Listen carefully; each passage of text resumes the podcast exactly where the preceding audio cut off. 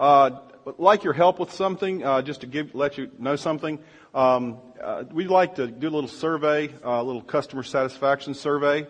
Um, and uh, if you go online this week and go to our website, you can do it there. It's some questions like, you know, how do you like the coffee? Uh, how comfortable are the seats?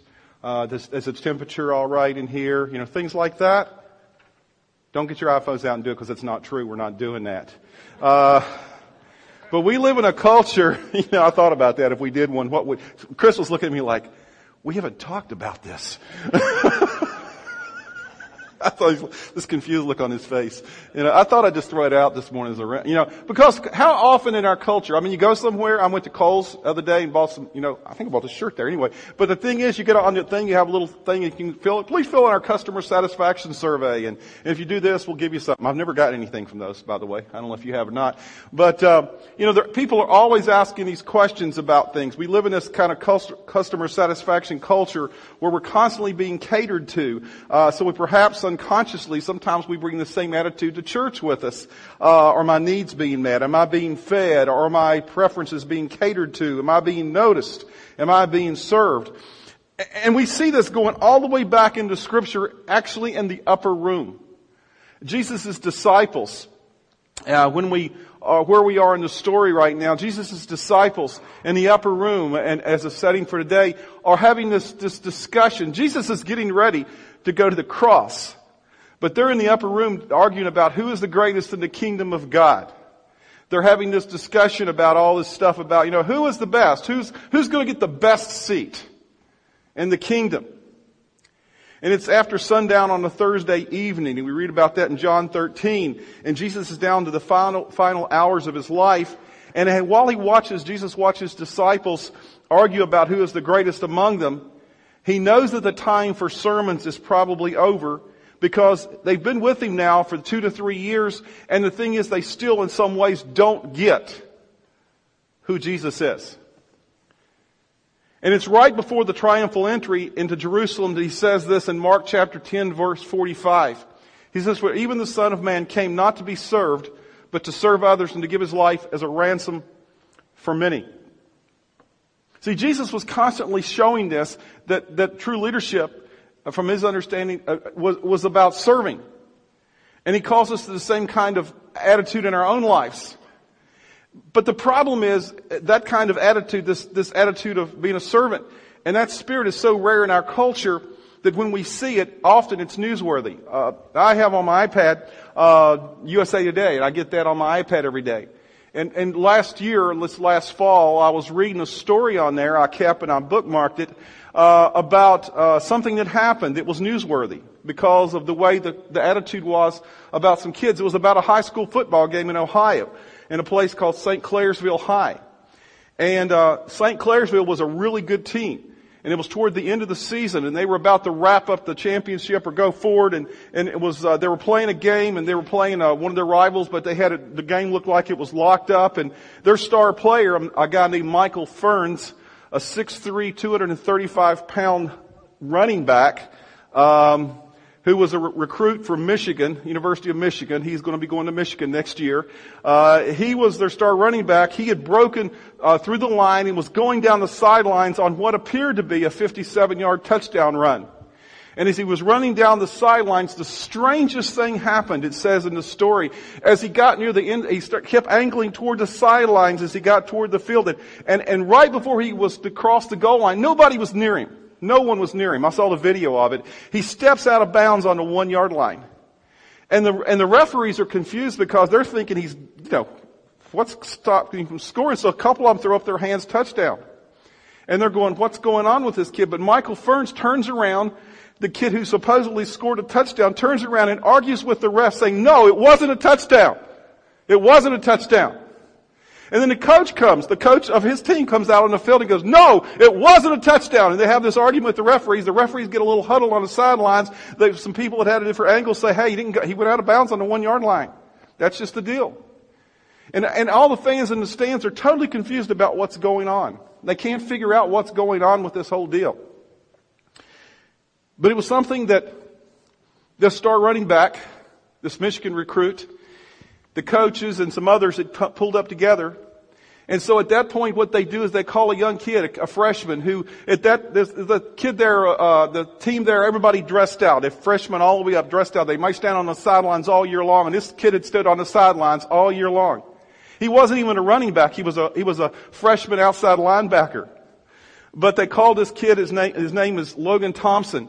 And they asked him to come into the game. And they said, Logan, the coach said, you're going out and you're going in at running back. And they're on the one yard line, and he doesn't know the plays. And so they, basically tell him, you follow Michael Ferns, and they use big behind, into the end zone. That is the play.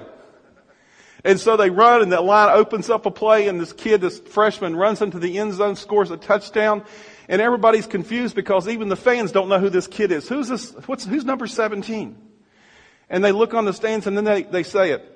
Logan Thompson scores a touchdown and everybody knew. Because two days before that, Logan Thompson's dad, a 44 year old man, had died of a stroke. And Logan Thompson knew his dad would always be there for every game and always understood that he wanted, uh, you know, that he wanted to be there. He didn't know what to do. He was dealing with, and the next day was going to be his dad's funeral. But he wanted to be there with his team. And his teammates decided they were going to do something to brighten his day. And so they made this plan that if the opportunity arose, that they could go out of bounds on the one yard line and allow him to go in and score, that this would be something special for this freshman, and he did. You know, when you hear the stories like that, and there's a lot more to that story as well, you can read it, USA Today and other places as well. Uh, the thing is, that type of story shows us how we are to, meant to live our lives.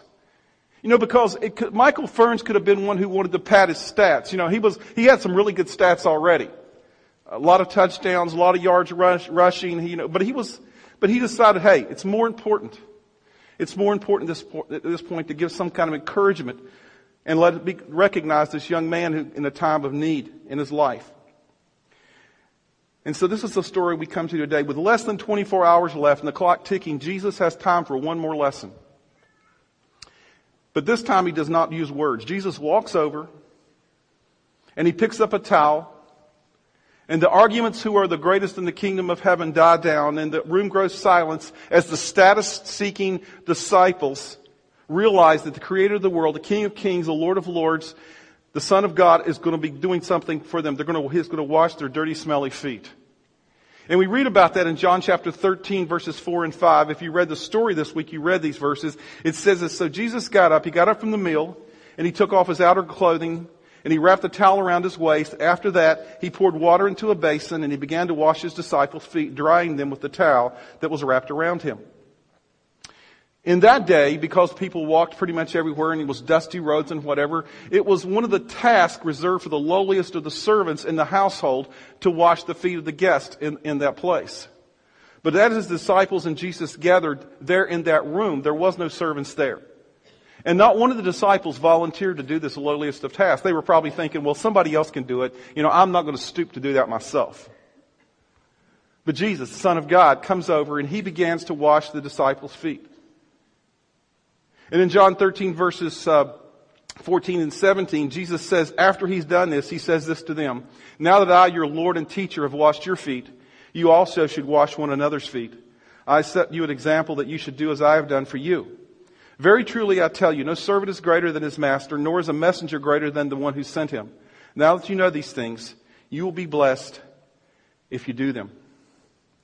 See, Jesus came, and we've been talking about this. Jesus came to serve, and he calls us to a life of, service as well. Uh, as followers of Jesus, he's called us to do the same things that he has done. So let me challenge each one of us, myself included, to serve the way Jesus did. Service that does not discriminate. For instance, Jesus didn't pick and choose whom he would serve that day because Jesus knew what was about to happen ahead of, ahead of time before he started washing his disciples' feet.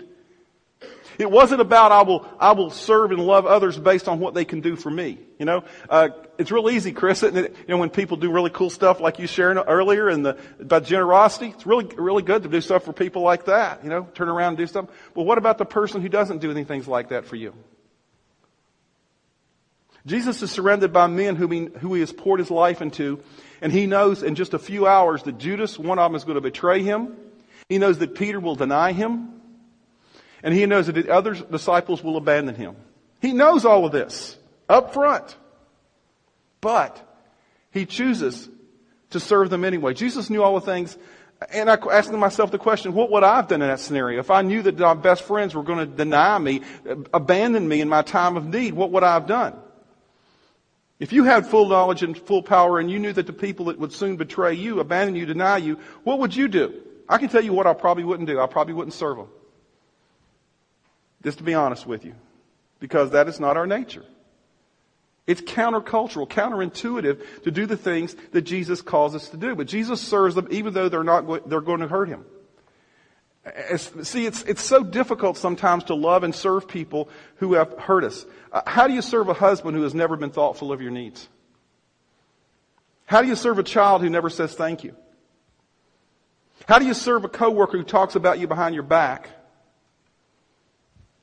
How do you serve a father who belittles you? How do you serve a friend who always takes but never gives? How do you serve when you've been taken advantage of and underappreciated? How do you serve in those scenarios? I mean, for most of us, what we do, we neatly fold up our serving towel and we would, and we put it in a drawer and say, well, somebody else is going to have to do this because they don't deserve it. Or we sulk and say, don't they know what I do around here? Fine, if that's the way they're going to be, then I won't do anything for them. But Jesus, that's not the way he does it. He scrubs the feet of those who would lead soldiers to arrest him. Jesus came to serve. Jesus came to serve. He didn't come to be paid back, to be recognized, to be elected, to be great, to be rewarded, to be crowned. He came to serve. He came to do all those things. And he calls us to live the same kind of life. One of my favorite books recently that I've read is a book about leadership, but it's not the kind of leadership book you'd normally read. It's called Humilitas.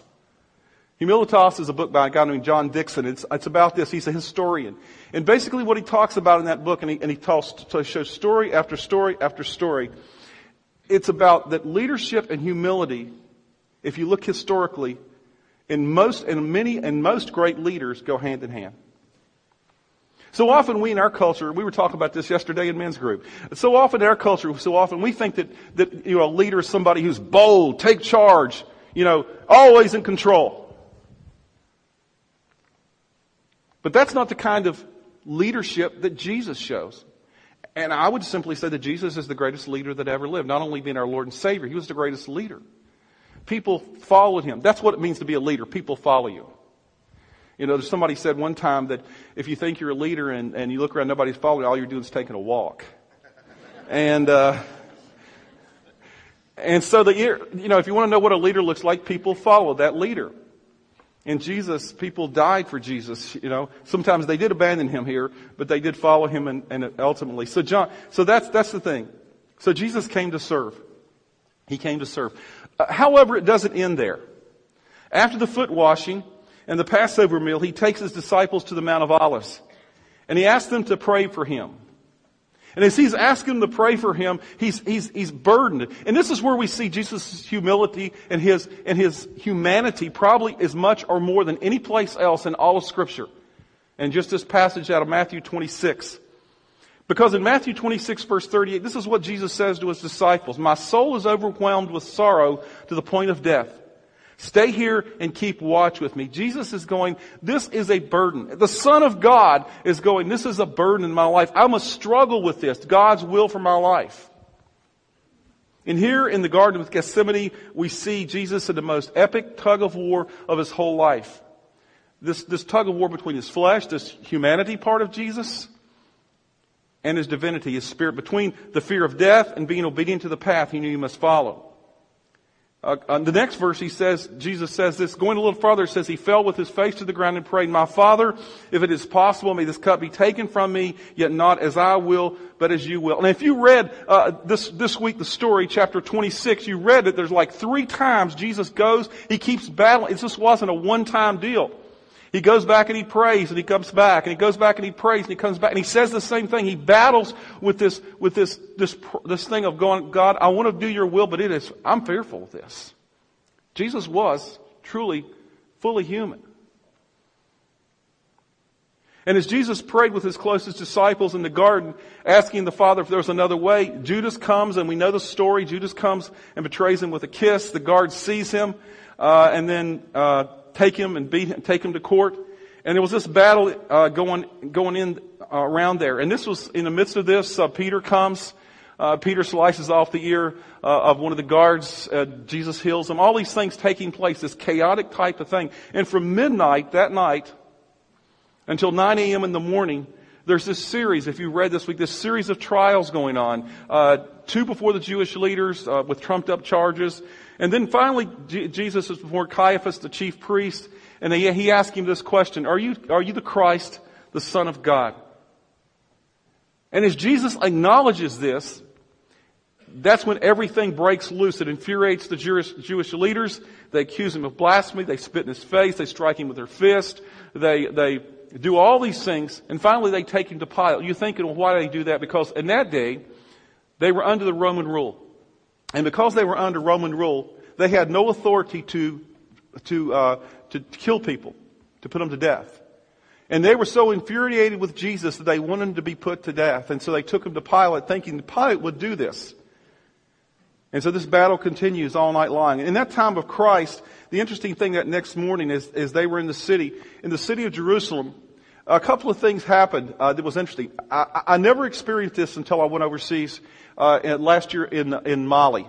Uh, not exactly the same thing, but similar. I was in the city of, Bamako, which is the capital of Mali, Mali, and two or three times a day, there would be this this these these uh, this sound coming, and it was over the whole city. This is a city of like one to two million people, and there's like these these speakers that would come out, and was a call to prayer.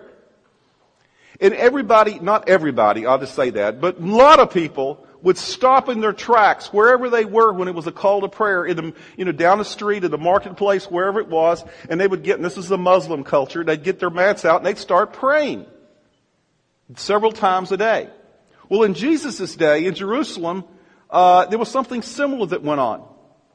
It, twice a day, once in the morning and once in the afternoon, 9 a.m. in the morning and 3 o'clock in the afternoon, at these two times, a ram's horn would blow. It's called a shofar. And when the ram's horn would blow, it was the signal to remind the people that something was going on in the temple that was significant for them. And what was going on at that time when the lambs, uh, when the ram's horn was blowing, was, it was signifying that the priests were sacrificing a lamb on the altar on the behalf of the people for their sins. And in doing so, what happened was, is the people would, would, would stop, uh, the, the good Jews would stop, and they would recognize and they would look toward the temple to be reminded of that sacrifice that was going on there in that day. And in the Old Testament and in the New Testament, we read these words. Uh, in the New Testament, in Hebrews 9:22, the people knew this: without the shedding of blood, there is no forgiveness of sins. And so the people, when they saw that, they understood that to mean that the lamb, a lamb was slain and it was being sacrificed for their sins at that moment. And so it was significant in the city at those two times.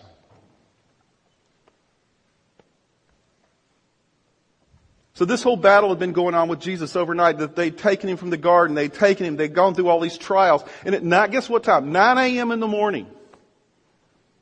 9 a.m. in the morning, in Mark 15, 25, it says it was 9 in the morning when they crucified him.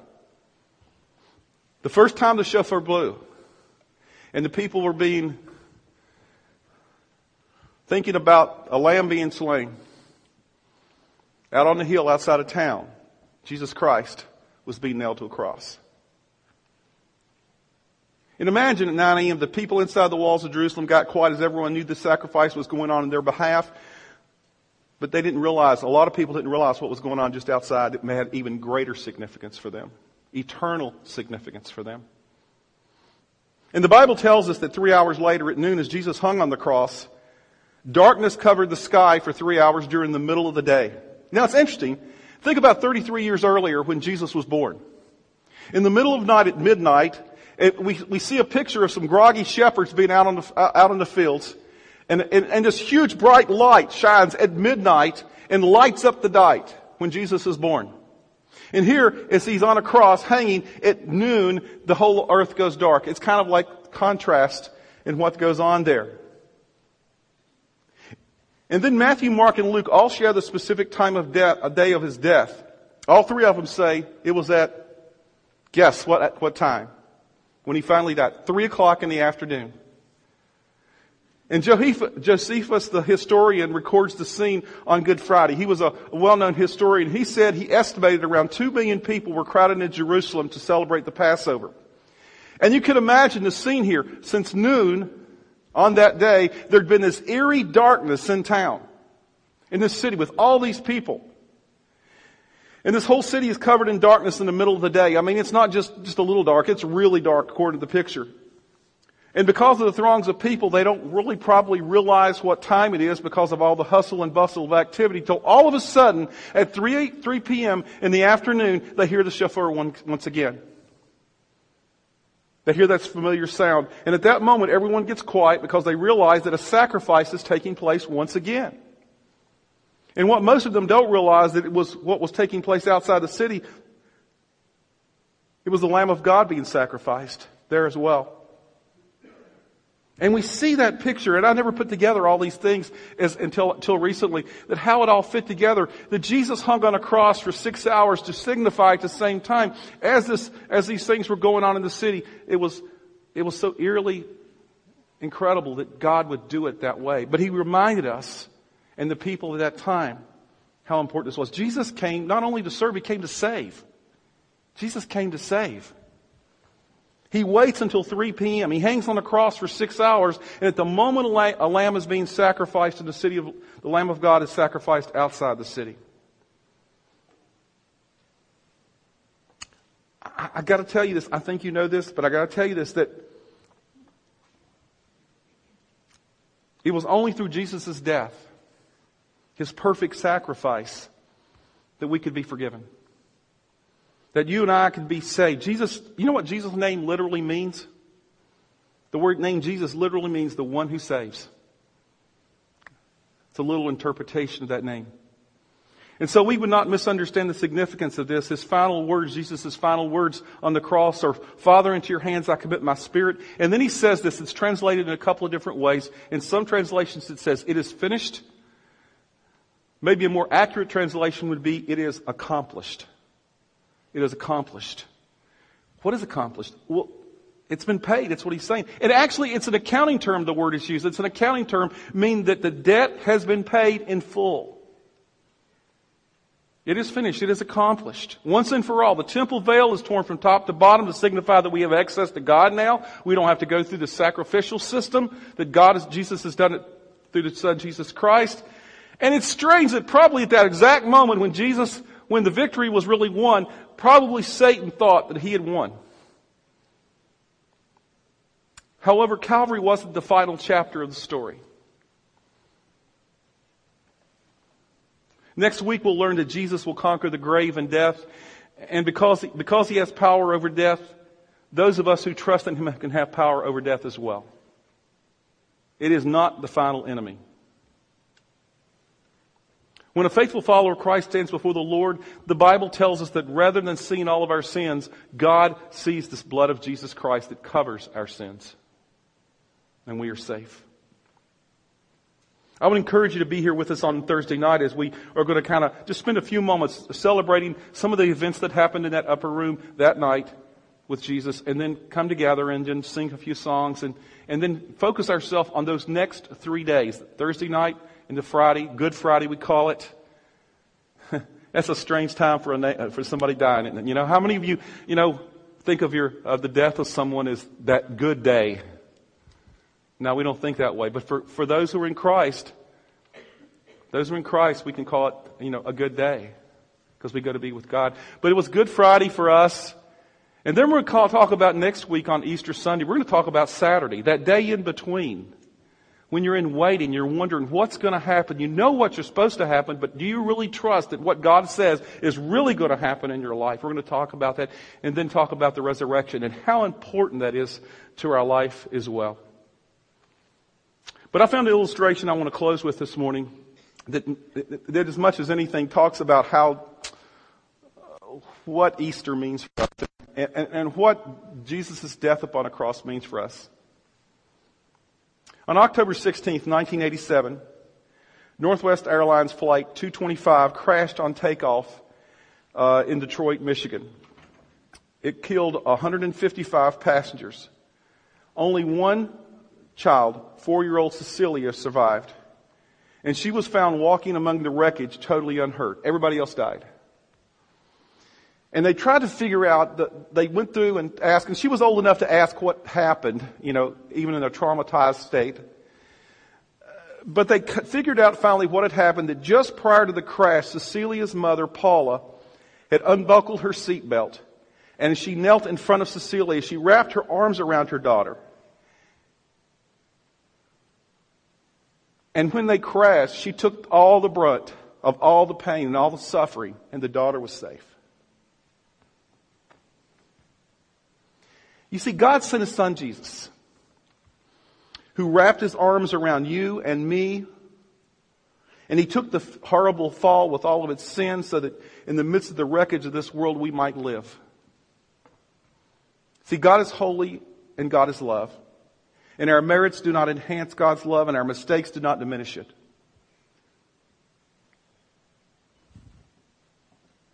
The crucifixion and the resurrection are the two most important things that uh, has ever happened in history. And God did it all for us because He loves us so much. Jesus paid it all. Do we believe that? And do we trust in that in our lives? I would encourage you, if you've never accepted Jesus into your life, that you would do so this morning. You know, all you have to do is just say, Jesus, I want you into my life. I want you to be the director, if you want to use the current term, the CEO of my life. I want you to be that. I, I, you're not just a good friend.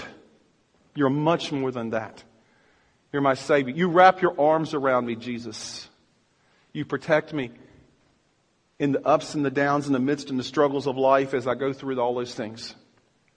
That's the kind of God we have. This God who would die on a cross for us, even though we don't deserve it.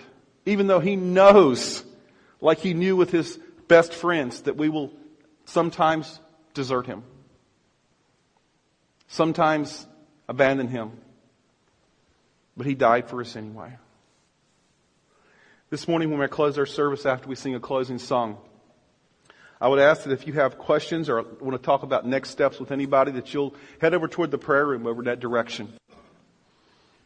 And we would love to talk with you, or during the week, if you'd like to talk with someone, just let us know. We'd love to sit down with you and talk to you about next step with Jesus Christ. But I th- tell you this, uh, most of you, I will tell you this morning, I, ha- I, believe most of you already know Jesus Christ that are here. I'd be t- hugely surprised if that's not true. But I want to challenge you to do something this next week. This next week is your greatest opportunity this whole year and your easiest opportunity to invite people to hear the message of the gospel of any time of the year. Culturally, if you don't go to church the whole rest of the year, next week is the time you'll do it. So take some of those cards on your way out on the table out there, pick them up, take them and invite your friends. Not only invite them, but bring them with you. Take them to breakfast if you have to bribe them. I don't care whatever the need may be. Help them to make the decision to meet Jesus in a real way. And here's something very simple next week that'll hopefully challenge them. Yeah, there's going to be some cool stuff, and you do not want to be late. But the coolest thing is the story that's in Scripture that we can share. Let's pray. Thank you for listening to Great Oaks Community Church's weekly podcast. For more series and podcast information, go to greatoakscc.org.